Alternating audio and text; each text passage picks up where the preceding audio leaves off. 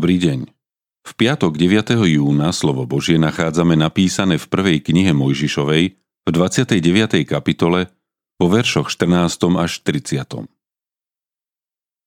Potom povedal Lában Jákobovi. Budeš mi Vary zadarmo slúžiť, pretože si môj príbuzný? Povedz mi, aká bude tvoja odmena? Labán mal dve céry. Staršia sa volala Lea a mladšia Ráchel. Lea mala nevýrazné oči. Ráchel však bola peknej postavy i peknej tváre.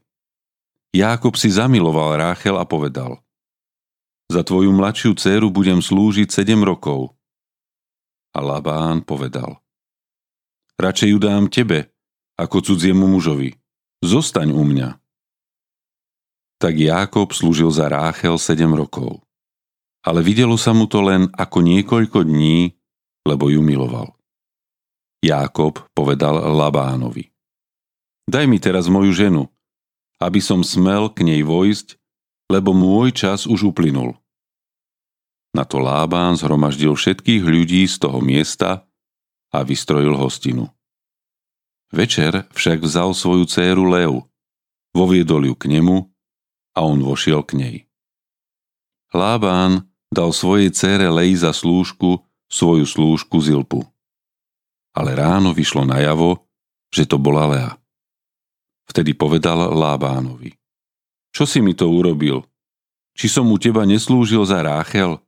Prečo si ma oklamal? Lábán mu však odpovedal. U nás sa to predsa nerobieva, aby sa mladšia vydávala skôr ako prvorodená.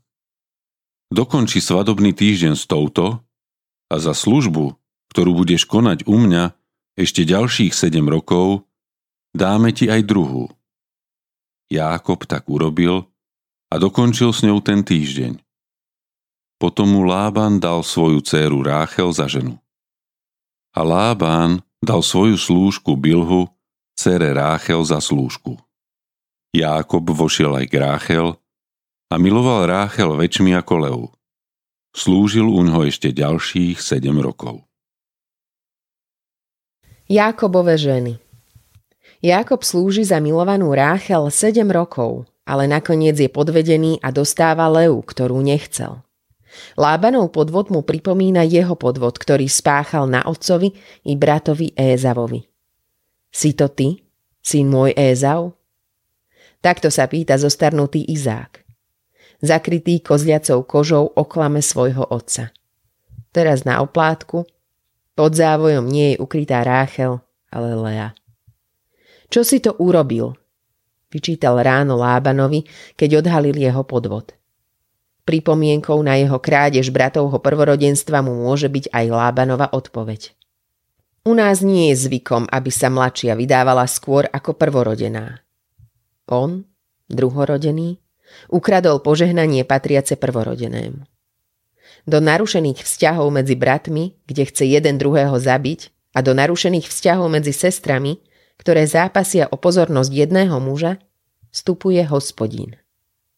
Boh sa ujíma nemilovanej a tá porodí synov. Milovaná zostáva bez detí, no napokon aj ona porodí synov. Boh však nestojí bokom. Jeho plány nenarúša ani Lábanovo lakomstvo a úskočnosť. Júda a Lévy sú na svete. Dejiny spásy pokračujú. Lev z rodu Júdovho má pripravenú cestu. Jákob sa cíti oklamaný, ale v skutočnosti prežíva Božiu školu a učí sa podriadovať tomu, ktorý je nad ním. Nemôže si brať iba to, čo chce a čo si jeho srdce žiada. Boh ho pripravuje na ešte ťažší a závažnejší zápas. Autorom dnešného zamyslenia je Ján Meňky. Modlíme sa za cirkevný zbor Mijava.